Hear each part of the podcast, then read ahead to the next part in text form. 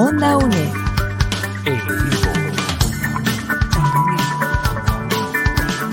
Imagen y sonido, hasta donde estés.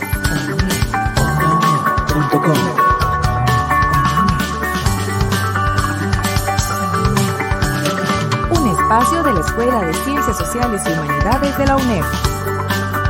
Hasta donde estés. Onda UNED. Acortando distancias. Acompañamos tus estudios. Cátedra sin fronteras.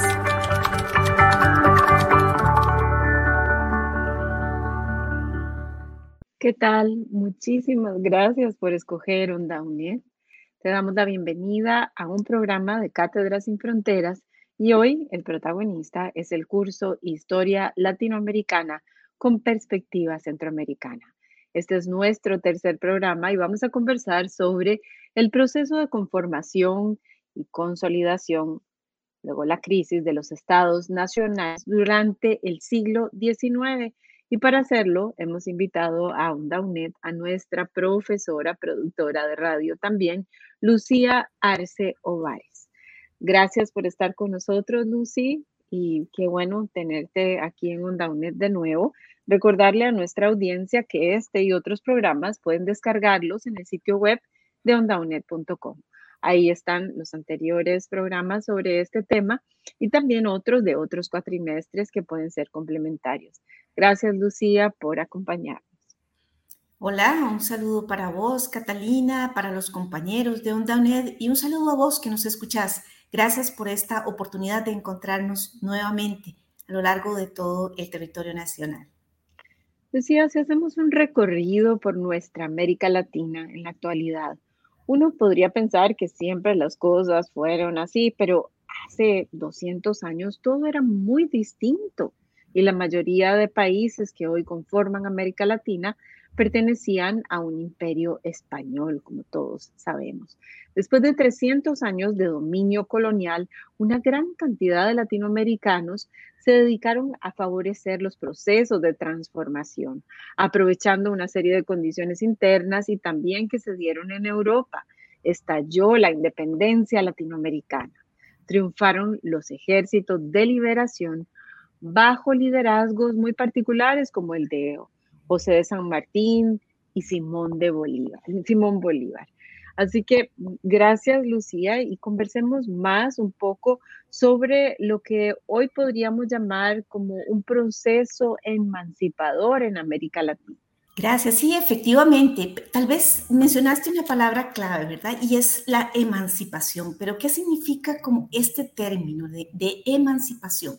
Podríamos decir que es eh, en relación con el tema que estamos desarrollando, particularmente la emancipación se refiere a las acciones que puede hacer un grupo de personas, en este caso, para lograr tener un estado de autonomía, pues eliminando la autoridad o la potestad del gobierno que lo somete. En este caso, pues por supuesto sabemos los españoles o los europeos que durante tantos siglos sometieron a los pueblos originarios de América. Y entonces, cuando hablamos de emancipación, vamos a asociar esta palabra, digamos, con elementos como la rebelión, como, como esa búsqueda de libertad, como esa posibilidad de ya no seguir perteneciendo o no ser parte de una entidad mayor que además es ajena a nosotros. En este caso, pues al, otro lado del Atlántico. Pero bueno, sigamos haciéndonos preguntas.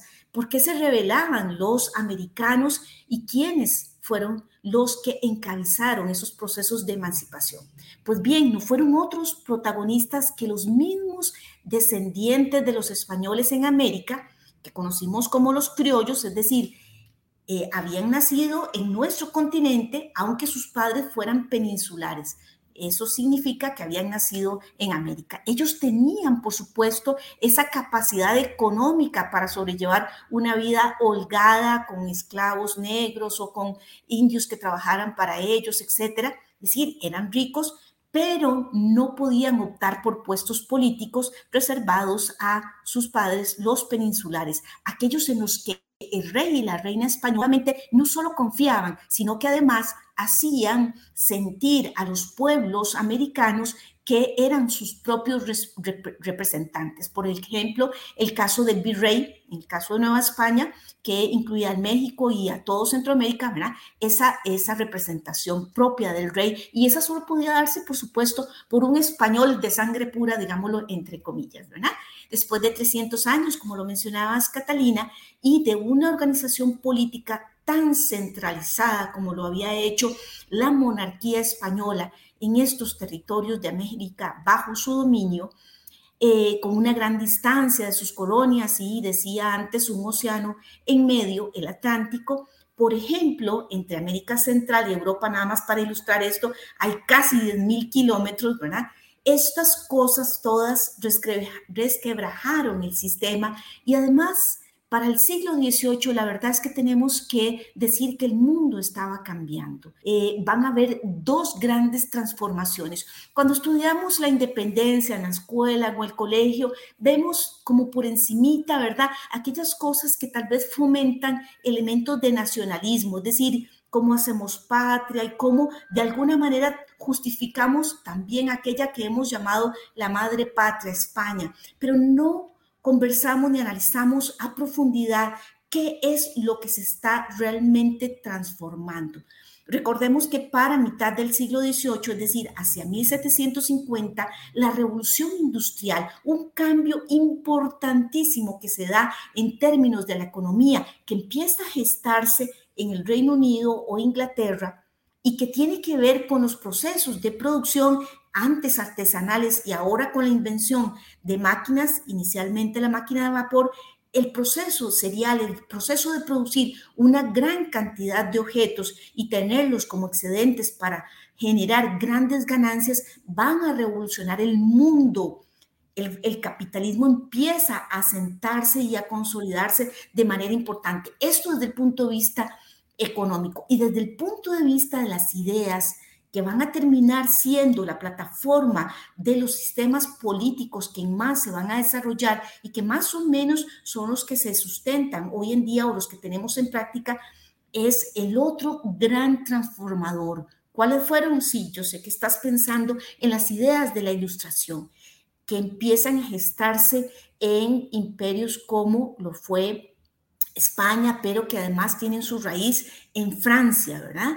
Eh, en realidad las monarquías en Europa históricamente se habían venido organizando mediante familias y por eso es que encontramos todavía hoy en día, ahora que, está, que estamos escuchando tanto las noticias, ya que falleció la reina de Inglaterra o del Reino Unido, ¿verdad? Tenemos esto como muy en boca en, este momento y podemos echar un vistazo atrás para comprender también cómo era esa España de aquel momento, ese contexto que se vivía. Y dentro de estos, eh, de, estos criterios o esta forma de organización familiar de grandes este, poderíos, eh, que tenían linaje, es decir, que van a establecer cuáles son las descendencias, no solo en un Estado-nación, no solo en un territorio como lo fue España, sino que estos se van a trasladar o se van a imponer mediante eh, vínculos matrimoniales que se establecen. De esta manera, en la segunda mitad del siglo XVIII, que es el periodo en que estamos hablando y que estamos, hablando, y que estamos mencionando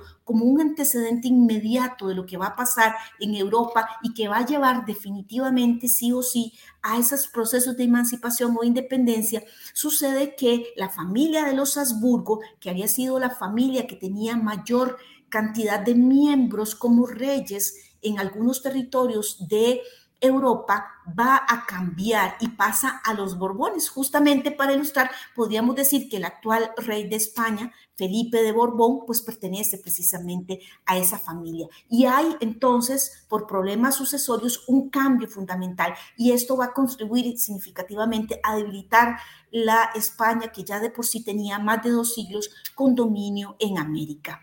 Entonces, en España pasa de, a ser, digamos, rey, un nieto del rey de España, que era Luis XIV, y que fue Felipe V, y esto es relevante porque va a tener grandes efectos, no solo en España, sino también en sus colonias. Primero, porque se evidencia una gran debilidad que vivía España, ya la corona española en ese momento, y además porque las nuevas autoridades, podríamos decir, digamos que debieron tomar como acciones para controlar como todas las eh, autoridades locales acá en América, digamos, en todo su imperio, y sobre todo garantizar que siguiera siendo rentables. Recordemos una máxima, y es que cuando los españoles se hacen dueños de buena parte de América, lo que hoy conocemos como América Latina, el negocio era convertir a aquellos indios, y lo voy a decir con palabras de ellos, aunque suenen fuertes para nosotros, convertir a aquellos indios en súbditos del rey para que automáticamente pasaran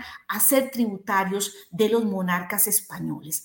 Los grandes cambios realizados por los nuevos reyes fueron conocidos entonces como las reformas borbónicas. Mucha atención, porque todos estos temas tenés que trabajarlos para el trabajo que corresponde a este momento del cuatrimestre. ¿Cuáles fueron esos cambios más importantes que aplicaron en, América estos nuevos reyes de la familia borbónica? Bueno, volver a centralizar las funciones del Estado, sobre todo disminuyendo la influencia de la iglesia. Esto es súper interesante porque cuando se conquista América a finales del siglo XVI e inicios del siglo XVII, es decir, en 1492 e inicios de 1500, por ejemplo, el caso de nuestra Centroamérica en 1502, pues hay un maridaje importante entre la Iglesia Católica y los reyes católicos, llamados así, no de gratis, sino que hay una gran vinculación, pero ahora, casi 300 años después, más bien estos nuevos reyes van a disminuir significativamente la Iglesia Católica en cuanto al poderío que tiene. Le reduce los privilegios, le confisca propiedades, por ejemplo, ¿verdad? ¿Para qué? Para que ahora con tantas posibilidades la iglesia más bien no se convierta en un tropiezo de competir por ese poder. Y por supuesto también mantener muy controlados a los cabildos, que eran los gobiernos locales en cada una de las provincias del reino español en América. ¿Por qué? Porque ahí estaban teniendo incidencia los criollos y ahí también tenían esa posibilidad en el espacio concreto, en nuestra Cartago, hablando de Costa Rica, capital colonial, y así en cada uno, en Colombia, en la, misma Capitanía General de Guatemala, por ejemplo, que es nuestro referente, digamos, eh, administrativo y militar, ¿verdad? Eh, que es importante. El otro gran trabajo que tenían que hacer era disminuir el importante contrabando, porque España solo permitía llevar todas las mercancías y todos los productos desde América directamente a España. Ellos decidían cómo lo manejaban, eh, cuándo lo llevaban, desde qué puerto, etcétera. Había un control también económico en cuanto a la producción y se da un gran contrabando por parte de los peninsulares que viven en América, por supuesto, para tener una mayor ganancia. A escondidas se lo vendían a Bélgica, a escondidas se lo vendían a Francia, a escondidas lo vendían a Inglaterra, que se encontraban con estas eh, embarcaciones en medio del Atlántico o en el Mar Caribe y por supuesto aquí había una mayor ganancia que entregarlo completamente a sus reyes en España además de mejorar entonces la comunicación y ese comercio entre las colonias y España. Sobre todo, lo mencionaba antes, aumentar la, recolección de impuestos. El problema de las reformas borbónicas y esto es importante decirlo y hacer hincapié, es que con estos cambios que quiere hacer, realmente no centró su atención en salvar el imperio español, sino que como tenían un descendiente de reyes este, franceses en España como monarca, van a atender muchísimo más toda la hegemonía geopolítica que quieren eh, para Europa. Es decir, esto significa en palabras llanas de que los europeos querían apropiarse del resto de potencias europeas y empiezan por España, que quizás es la más eh, débil. Y el ejemplo más claro que todos hemos visto en las películas y que hemos escuchado es la figura de Napoleón Bonaparte, que efectivamente va a empezar a invadir España, lo hace hacia 1808 y esto contribuye significativamente en en terminar de resquebrajar todo. Esto lo digo y es muy importante para que puedas entender estos procesos que son un poquito complejos y que tienen que ver con todo el abordaje que tenés que hacer en tus diferentes trabajos, ¿verdad? Es decir, los, las reformas borbónicas no solo llegaron tarde cuando ya el imperio estaba en decadencia, sino que fueron impuestas por extranjeros franceses, vestidos de españoles ya como monarcas con su cetro y muy a destiempo. Otro elemento fundamentalmente es que llegaron las ideas de la ilustración. ¿Y qué pasó con esto? pasó que lo cuestionaron todo. Ese conjunto de ideas modificaron realmente a la Europa moderna. Esta Europa que necesitaba un cambio en las mentalidades. Sustituimos la, la fe por el uso de la razón. ¿Cuál era la consigna de la ilustración? Pues combatir la ignorancia, la, superstición, la tiranía de los reyes eh, europeos en general, y esto impactó en todos los ámbitos de la vida de los estados europeos.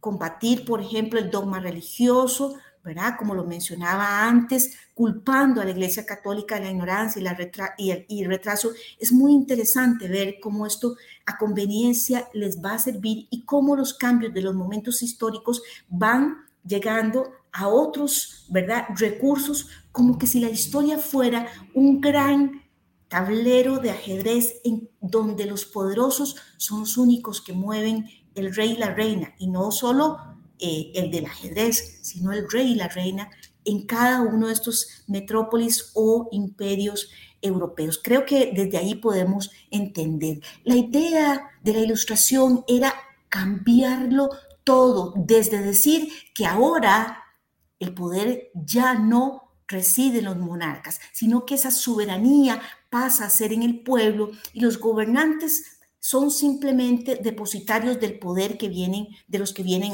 a ser gobernados. En fin, esto dentro de las causas externas sumado a la independencia de las 13 colonias en 1776, es decir, de aquellas colonias que fueron de los ingleses y que van a convertirse una vez autónomas en... Eh, un, Estado que pasa a ser federado y que luego se convirtió en lo que hoy conocemos como Estados Unidos. Demostraron a las colonias en el resto de América que si lograban separarse de la mayor potencia, Gran Bretaña, la más poderosa del mundo en ese momento, nosotros también podíamos emanciparnos. Esto, por supuesto, sumado a la Revolución Francesa en 1789, que era, no era otra cosa que asentar por supuesto, política y militarmente las ideas de la Ilustración. Producto de ello tenemos la Declaración de los Derechos del Hombre y del Ciudadano y se llamaba así por el momento en que fue este, puesta en, eh, o fue escrita, ¿verdad? Y que habla de libertad, de fraternidad, de igualdad. Imagínense qué ideas tan poderosas a finales del siglo XVIII. La crisis del poder español definitivamente se avecinaba y no tenía otra opción. Es así como los movimientos juntistas que se crean en Europa, también en España particularmente, llegaron a Centroamérica para este, cuestionar toda la imposición francesa, ya una vez que, por ejemplo, Napoleón Bonaparte pone a su hermano José Napoleón como rey de España sustituyendo a Fernando VII, pero que junto con las Cortes de Cádiz, que fue un momento en donde representantes inclusive de los americanos van a participar, este, se encuentran para cuestionar no solo la monarquía, sino decir, ahora nuestras ideas son republicanas. La independencia definitivamente, Catalina, estaba por venir. Radio Nacional, 101.5 FM. Hablemos también del caudillismo y cómo surge en América Latina en el siglo XIX y cómo se va dando producto también de la falta de experiencia política de los pueblos para gobernar, dado que por siglos España les había impuesto una monarquía con cero participación popular. En aquel tiempo la inseguridad, eh, el fácil accionar de los ejércitos mediante las fuerzas comunes, los golpes de Estado, en favor de personas con mayor poder político y económico, llevaron a consolidar figuras de caudillos, personajes que aprovechaban la mala calidad de vida de los pueblos para imponer su voluntad. Esto provocó también mucha inestabilidad política, así que pues el caudillismo fue una base para las dictaduras en América Latina y también puede explicar algo del contexto político actual. Lucía quizá pueda profundizar un poco más en la estructura del trabajo que ustedes tienen que presentar. Sí, efectivamente, sobre este tema de caudillismo que nos hacía una excelente introducción, Catalina, muchísimas gracias, ¿verdad? Vas a tener que trabajar. Es un trabajo que... Eh, que, vas a abordar a partir de los capítulos tercero y cuarto de la unidad didáctica, pero además también tenés que complementar con amplias fuentes bibliográficas. Da para muchísimo porque es un tema que, como lo mencionaba Catalina, no solo tiene que ver con la forma en cómo estos liderazgos se van dando posterior a la independencia, sino que también se puede establecer lo que nosotros llamamos paralelismos, es decir, traerlos a la actualidad. Esta palabra difícil que siempre me cuesta, pero que efectivamente es eh, tomar, digamos, esos procesos históricos, conocer sus raíces y ver cómo se fueron desarrollando para entender esta realidad nuestra en la que todos tenemos que, em, por supuesto, responsablemente aportar, ¿verdad? Podés, bueno, eh, consultar con los profesores a través de las plataformas, en los foros de dudas y seguir todas las recomendaciones que eh, están ahí, ¿verdad? Hay que abordar conceptos como absolutismo, que ya los vimos en torno a las monarquías, caudillismo, que ya lo explicaba muy bien Catalina, ¿verdad? ¿Cómo va evolucionando esto? en el término de despotismo ilustrado, es decir, cómo esas monarquías que antes fueron absolutistas, pasan con las ideas de la ilustración a hacer ciertas modificaciones para no ser derrocadas. Eh, algunas no tuvieron tanta suerte como pasó con Francia y antes les comentaba y por eso se suscita la revolución francesa a finales del siglo XVIII. Es decir, una revolución inevitablemente alude o nos lleva a entender que se, se dio un cambio absoluto o bien, como pasó en España, que vamos a tener cambios hacia compartir el poder, digamos, con un primer ministro o con una figura política que se va, eh, que va suavizando la monarquía y que termina siendo monarquías muchísimo más representativas o simbólicas, cuáles son hoy la monarquía española o la monarquía inglesa, donde los reyes pasan a ser como un elemento que tiene que ver con ideas de nación, ideas de simbolismo, ya lo mencionaba, etcétera. Y entonces ahí podemos enlazar los conceptos de despotismo ilustrado. Hablamos ampliamente de las reformas borbónicas, de los movimientos juntistas y cómo estos están también vinculados con toda la parte económica. Entonces, básicamente tiene que enfocarse ahí. Ahora que Catalina nos explicaba, y con esto termino, todo eh, el origen del caudillismo, cómo estas figuras que tienen una gran capacidad de liderazgo, decía Catalina, ¿verdad? Nos hablan al oído, nos endulzan, ¿verdad? Nos, este, porque nos no, responden a lo que queremos oír en medio de la pobreza, en medio de que este, las condiciones básicas no cambian. Y aquí un elemento fundamental a entender es que la independencia de los eh, dominios españoles en América cambian, de, eh, del, cambian su poder político, cambian a quién está en el mando, quién nos gobierna,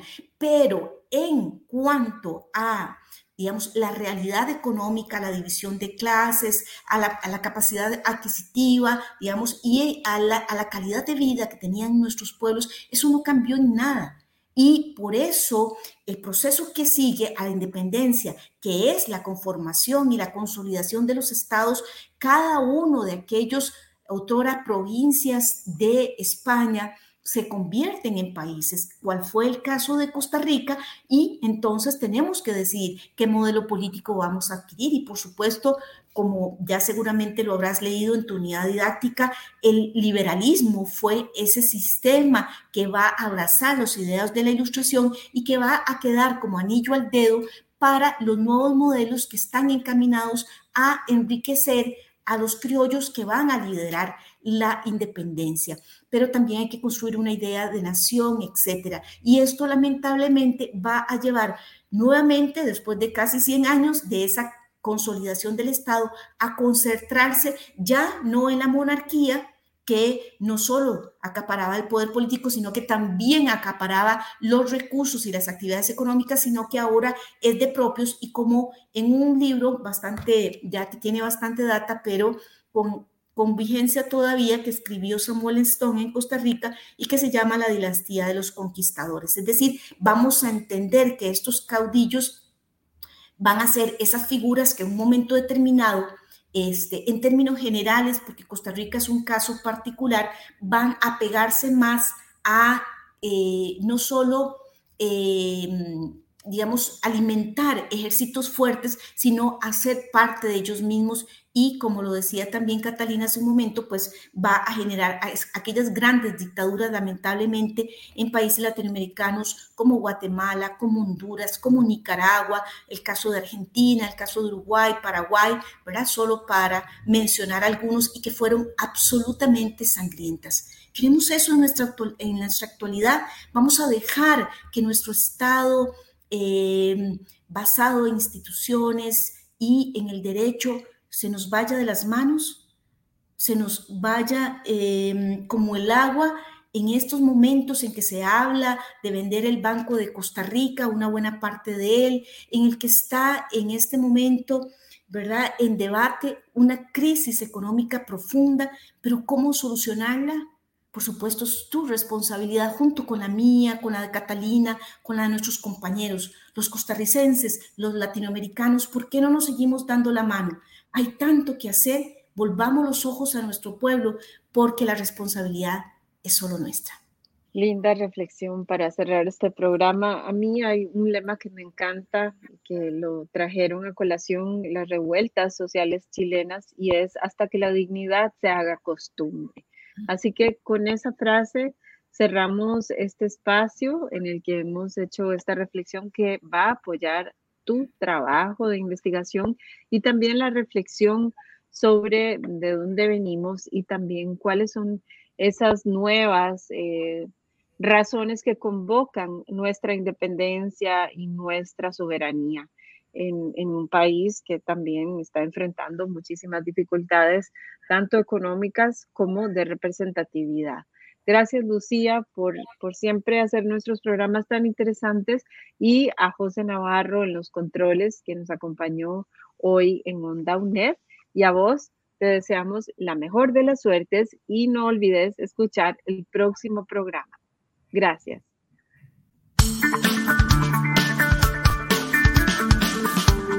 Onda UNED.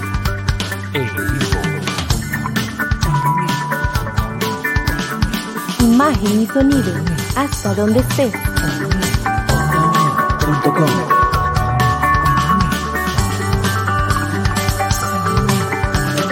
Un espacio de la Escuela de Ciencias Sociales y Humanidades de la UNED.